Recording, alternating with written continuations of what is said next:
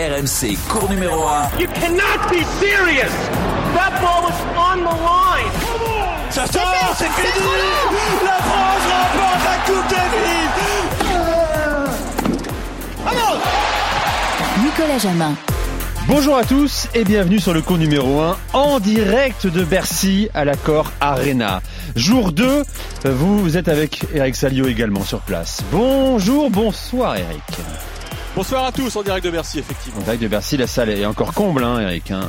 Du monde. Ouais, il y a un peu moins de monde qu'hier, parce qu'hier on a battu un record hein, en session de jour avec plus de 10 000 personnes. C'est un record absolu pour un pour un lundi. Là, on vous cache pas, on enregistre pendant euh, le match de Gaël Monfils et on peut-être qu'on sera perturbé pendant l'enregistrement parce que Gaël Monfils va peut-être coller une manche partout et ça pourrait faire du bruit.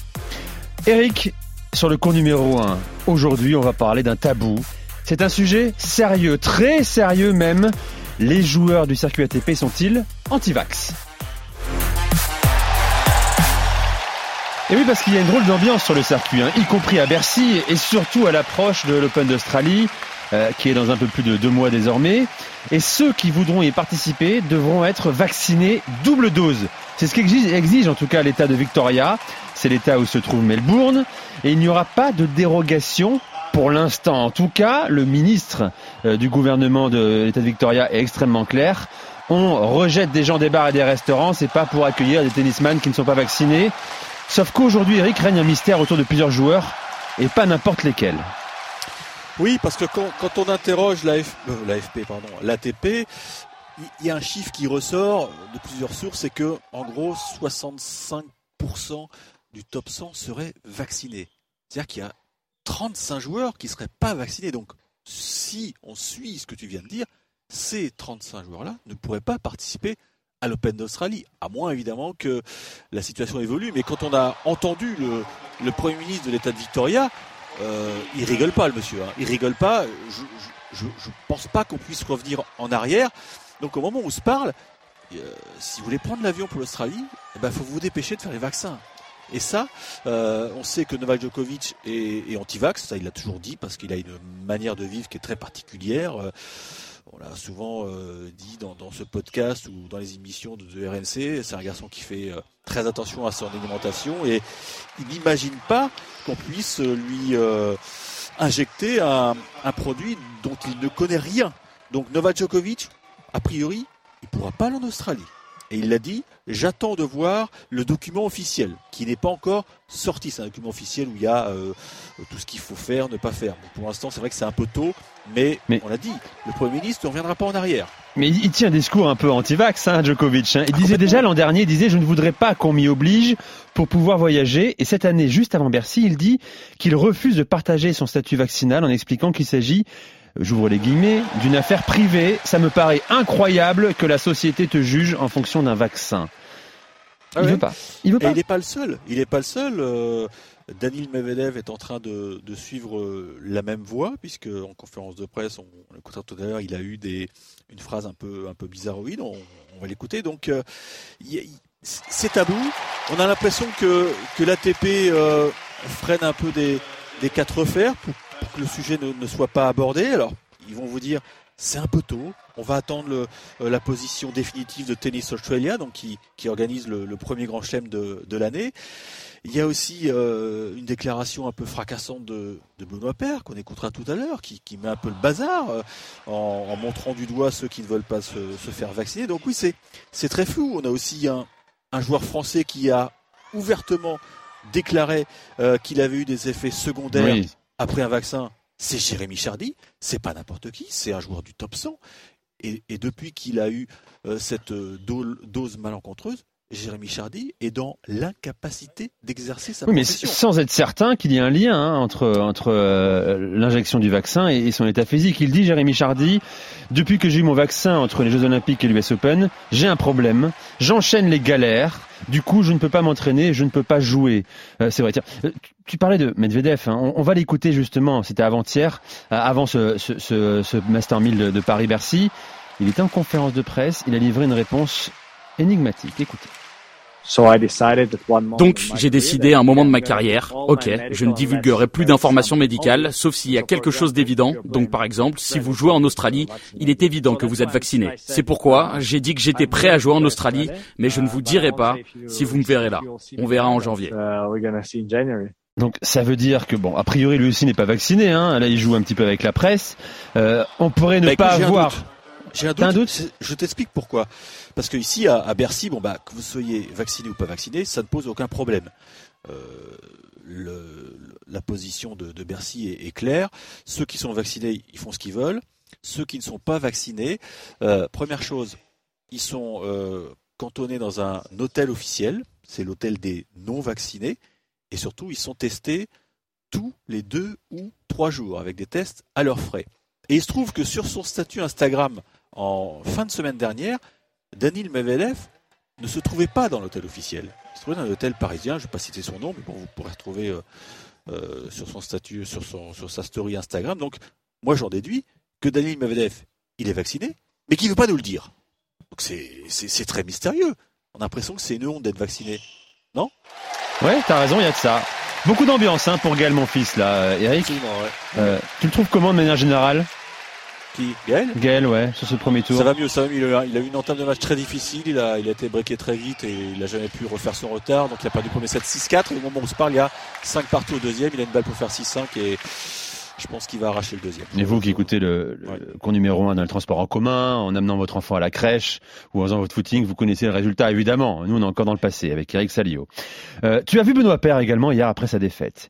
Ouais. Euh, avec lui, on le sait, c'est toujours l'assurance d'une réponse salée, spectaculaire. tu lui as posé la question. euh, voici ce qu'il disait au sujet du vaccin avant l'Australie. Il y a plus de quarantaine à Melbourne si on est vacciné. Moi, ceux qui sont pas vaccinés, j'en ai rien à foutre. S'ils jouent pas, bah, tant mieux pour moi. J'ai envie de te dire, j'ai fait 14 jours à l'US Open positif. Il y a tout le monde qui a joué quand même le tournoi et moi, j'étais dans ma chambre. Si les mecs veulent pas se faire vacciner, veulent pas jouer l'Open d'Australie, bah, tant mieux. Et limite, euh, s'il y a que moi qui y vais, bah, je suis je suis très content. Enfin, moi, les autres joueurs, ça m'importe très peu. S'il y en a qui ont peur de se faire vacciner, bah, qu'ils se fassent pas vacciner, puis qu'ils restent en Europe. Hein. Qu'est-ce que je te dis? Moi, c'est pas mon problème. Moi, ce que je sais, c'est que les règles, elles sont comme ça. C'est qu'il faut être vacciné pour partir en Australie. Moi, je le suis et euh, j'attends ça avec impatience. Les autres, comme je te dis, tu sais, quand tu es à l'US Open, que tout le monde dit on va faire grève, on va pas jouer, euh, solidaire, c'est pas normal ce qui se passe en Australie. Non, pendant 14 jours, on est sur des groupes. Non, on va pas jouer. Ah, c'est pas acceptable ce qui nous arrive. Et au final, quand le tournoi commence, tout le monde joue. Bon, ce qui est clair, c'est qu'il s'en fout de se faire des amis euh, ou des ennemis même, euh, Benoît Père Ouais. sur le circuit. Parce que Et- si Joko entend ça, ça va pas lui plaire non plus. Et moi, ce qui m'a, ce qui m'a interloqué aussi dans la, la, la, la deuxième partie de la réponse, c'est qu'il revient en arrière sous ce qui, lui est arrivé à, à l'US Open. On se souvient qu'il avait été euh, contrôlé positif au, Covid et donc il avait été bloqué pendant 15 jours dans sa chambre d'hôtel. Et là, il est en train de dévoiler des choses, à savoir que euh, il y avait une sorte d'injustice qui était ressentie et que à travers des échanges avec les fameux groupes WhatsApp, il y a des joueurs qui disaient, euh, qui étaient derrière Benoît Père et qui disaient, bah, faut faire grève, faut pas se laisser marcher dessus. Et finalement, là, il nous le dit, il s'est rien passé. Et il y avait aussi, souviens-toi, des, des Sud-Américains qui n'avaient pas été contrôlés positifs, c'était leur coach. Leur coach avait été contrôlé positif, ils avaient été considérés comme cas contact et ils avaient été privés de, de l'US Open. Ça a été le cas aussi de Gilles Simon, dernièrement, à l'US Open. C'est pas lui qui a été contrôlé positif, c'est son coach. Son coach positif en arrivant euh, Hmm. aux États-Unis. Et, et les Américains n'ont pas rigolé.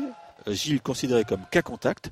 Et, et donc il était privé de l'US Open. Alors que s'il avait été vacciné, il aurait pu participer à l'US Open. Et vous avez vu, si vous suivez les réseaux sociaux, il n'y a pas longtemps, Gilles a reçu sa première dose. Et il a eu ce tweet assez incroyable de mémoire. Euh, bon ben voilà, première dose ce matin. Bon, j'espère que j'aurai pas ma- mal au bras, mais et là je prends ces mots. En tout cas, j'ai déjà mal au cul. Donc on a un sentiment qu'il il voulait pas le faire. Incroyable cette tendance oui. euh, anti-vax euh, sur le circuit ATP. Hein Pourquoi on l'explique? On parle en plus de Cador, euh, de, de, de personnes, des personnalités qui font le tour du monde toute l'année. Euh, bon, bah écoute, ils ont peur de leur intégrité physique, des effets sur Mais- leur intégrité physique. Mais je me demande si le, ce qui est arrivé à Jérémy Chardy n'a pas fait boule de neige quand même. Parce Ouais. que Jérémy Chardy, bah, c'est, c'est, c'est un, un des joueurs connus du circuit, c'est un des mecs les plus sympas. Il a, il a que des amis dans le vestiaire, comme on dit. Hein. C'est un, un joueur qui a, qui a que des échos positifs. Et si jamais il s'est penché en disant euh, si, si des copains à lui, des collègues de travail, Oh, bah, ça parle Euh, dans le vestiaire. Hein. ben voilà, on pris des nouvelles, t'as des nouvelles de, ou un texto, comment ça va, Jérémy, euh, et qui leur dit la vérité, mais ça fout les jetons, franchement. Mais t'as aussi des, t'as jetons, aussi des joueurs qui, carrière en l'air. t'as aussi 65% des joueurs qui sont vaccinés et qui, qui sont sur le circuit. Bon. Absolument. Euh, et puis il y a un cas aussi un peu énigmatique. Ça concerne un joueur français, Hugo Humbert, forfait pour Bercy.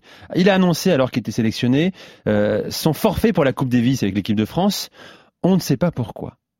Il s'agirait d'une fatigue générale, voilà. Ouais. Mais là aussi, Ouais, il y a- non, il y a c'est un vrai doute. qu'il y a, il y a un vrai mystère. Faut, faut, faut savoir que Jérémy Chardy et, et Hugo Humbert ont participé aux Jeux Olympiques Ouais. à Tokyo. Ils ont été d'ailleurs très performants. Ils ont signé des belles perfs. Me souviens que le, le Messin avait notamment éliminé euh, Stefano Tsitsipas avant de, coincer en, quart de finale, mais il avait été parfait. D'après mes informations, au retour du Japon, ils ont été vaccinés. Parce que, euh, voilà, il le fallait. Et c'est après que ça, ça coince, quoi. Ça coince. Euh, D'après mes informations aussi, parce que ça parle beaucoup en coulisses, euh, c'est la deuxième dose qui aurait été, euh, pas fatale, mais qui a fait beaucoup de mal à, à Hugo Humbert. Et parce que, mais on pensait que ça allait mieux, puisque souvenez-vous, il y a une semaine à peu près, non, c'était lundi, non, il y a deux, il y a dix jours, Sébastien Grosjean annonce sa sélection pour euh, euh, la Coupe Davis pour les matchs euh, à Innsbruck. Dans la sélection, il y a Hugo Humbert. Et moi, je me souviens, en, conf- en conférence de presse, je pose la question à, Sébastien. Je lui dis, bon, donc ça veut dire que tu as des garanties sur, euh, Hugo Humbert? Il me dit, oui, oui, euh, tout va mieux. Il jouera à Bercy, il jouera à la Coupe Davis, il n'y a pas de problème. Patatras, le château de cartes s'est effondré. Hugo Humbert, il est comme Jérémy Chardy, il est dans l'incapacité de pouvoir exercer son métier. Il est fatigué, euh, il a des douleurs musculaires, il peut plus jouer au tennis tout simplement. Eh. Donc Euh, c'est C'est un sujet sérieux en plus, et c'est un peu un tabou aussi dans les dans les coulisses du circuit ATP, notamment à Bercy, où, comme d'hab, la- l'ATP est assez opaque. Les Oui. joueurs ont, ont du mal à évoquer ce, ce sujet. Euh, voilà, c'est un sujet important parce qu'on pourrait, dans l'absolu, ne pas avoir un Medvedev, un Djokovic euh, en Australie en, janvier. Euh, Djokovic, qui je rappelle, court après un- une 21e victoire en tournoi du Grand Chelem. C'est oui, un moment très important parce que c'est vrai que cet Open d'Australie est très particulier. L'Australie est une île et les, les- les règles sont très différentes que des autres grands chelems. Donc, euh, moi, je suis souvent allé en Australie. C'est vrai que ça, c'est un pays qui est extrêmement sympathique. euh, Et qui ne veut pas un seul cas de Covid sur son île. Ouais. Ouais. Mais les Australiens, bah, c'est des anglo-saxons. Ils ne rigolent pas avec le règlement. Eh ouais, moi, j'ai, une cousine qui, a voulu, qui s'est installée là-bas. Euh, il faut faire des démarches incroyables pour avoir les visas. C'était il y a longtemps. Mais vous ne rentrez pas comme ça euh, Bien sûr. dans cette île sans montrer patte blanche. Donc, euh, Il peut y avoir voilà, de la casse. Il peut y avoir de la y casse. avoir de la Et Benoît c'est peut être de série numéro 3 de l'Open d'Australie. On ce sait jamais. énorme. Ce serait énorme. Voilà pour le sujet. Eric, parlons du jeu également. de la journée de demain, le début du deuxième tour à Bercy. Euh, Il y a un match qu'on a envie de voir quand même parce que c'est un Français qu'il est spectaculaire et qu'on espère le voir briller encore une fois à Paris. C'est Hugo Gaston face à l'Espagnol Carreno Busta. C'est une histoire de revanche. Oui, c'était joué le- l'an passé. Alors, c'était des conditions très particulières parce que c'était à huis clos. Hugo Gaston avait bénéficié d'une- wildcard et il avait pris deux petits sets. Et je me souviens très bien à la fin, à la conférence de presse, il était agacé parce que c'était quelques temps après euh, son exploit à Roland Garros. Et, et pour la première fois, il avait montré de l'agacement vis-à-vis des médias en disant Ah, Lâchez-moi la grappe, s'il vous plaît. Euh, il s'est passé ce qui s'est passé à Roland Garros. J'ai vécu un truc fantastique. Derrière, j'ai peut-être du mal. Moi, mon, mon circuit, c'est le circuit Challenger. Eh bien, en un an, il a, il, a, il a super bien évolué parce que maintenant, il est rentré dans la cour des grands, Hugo Gaston. Parce que on le sait depuis sa victoire contre Arthur Rinderknecht, il sera top 100 lundi. Ça veut dire que voilà, maintenant, il va pouvoir faire tous les grands chelems, à commencer par l'Open d'Australie. D'ailleurs, euh, c'est vrai qu'on s'est un peu guéri. On lui a pas posé la question est-ce qu'il est vacciné ou pas? Mais on aura l'occasion peut-être demain d'avancer sur le dossier. Mais c'est vrai, il faut savoir aussi que avec les nouvelles euh, réglementations de, de l'ATP, donc toutes les conférences de presse se font en, en Zoom. Et alors, je vais peut-être visio, pas me ouais. faire des amis par visio, peut-être pas me faire des amis vis-à-vis de l'ATP, de, de l'ATP, mais c'est beaucoup plus facile pour les responsables de l'ATP de couper court aux interviews. Bien sûr. En gros, c'est trois, quatre Moi, questions. moi, je pense qu'ils vont maintenir ça. Ça les arrange bien, tu vois. Voilà. Exactement. Ils vont maintenir. Donc on peut pas vraiment euh, creuser les problèmes. On s'en excuse auprès de nos, nos fidèles auditeurs, mais on aimerait bien vous en dire plus. Mais je trouve qu'on est un petit peu bâillonné par l'ATP. Pas me faire des amis, mais tant pis, je le dis, parce que voilà, on a l'habitude de dire tout haut ce qu'on pense à RMC, et je trouve que c'est très dommage. Donc on peut pas vraiment avancer dans, l'enquête comme on, le souhaiterait. Bon, pour revenir au sportif, il a été fantastique contre Rinartech. Et évidemment, il aura sa chance contre Pablo, Pablo Carreno Busta qui a battu euh, Benoît Père au, premier tour. Au moment où se parle, je ne sais pas si ce match est programmé sur le central ou sur le 1. J'espère quand même que, Guy Forget va le mettre sur le central parce que depuis trois jours, Hugo Gaston, il, il joue à la cave. Enfin, mmh. c'est l'expression, dans la patinoire. C'est le coup du numéro Actuellement, c'est une patinoire où évoluent le, les hockeyeurs du. Je ne sais pas si c'est le stade français encore, mais en tout cas, les, Français volants peut-être. Cours numéro 1, justement. Euh, c'est le nom de notre podcast qui se termine, Eric. On te souhaite une bonne soirée à, Bercy. Euh, on se retrouve demain soir pour le, numéro 3 de la semaine parisienne avec toi sur place, sur le cours central euh, du, de l'accord Arena. Merci Arthur Robert également à la production. Bye bye. RMC, cours numéro 1.